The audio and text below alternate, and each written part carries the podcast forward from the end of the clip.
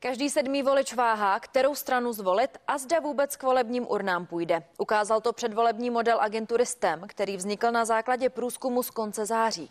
Byla při něm použita metoda online dotazování v kombinaci s telefonickým. Vládní hnutí ANO podle něj oproti začátku září ztrácí. Teď se dostalo na 27%.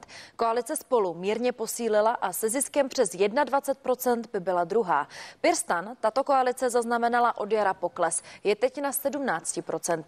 SPD se pohybuje kolem 12% a je tak na čtvrtém místě. Podpora pro KSČM je dlouhodobě mírně nad 5%. Na konci září by v modelu STEM získala 6,5%. Hnutí Přísaha je nad 5% a ČSSD se dlouhodobě drží mírně pod 5% hranicí. Hnutí Trikolora Svobodní soukromníci je s necelými 2% podpory mimo sněmovnu. Stejně jako Zelení a také další uskupení. V přepočtu na mandáty jich vychází v září modelu pro ANO 64, Spolu 48, Piráty a STAN 39, SPD 26, KSČM 13 a Přísaha by získala 10 křesel.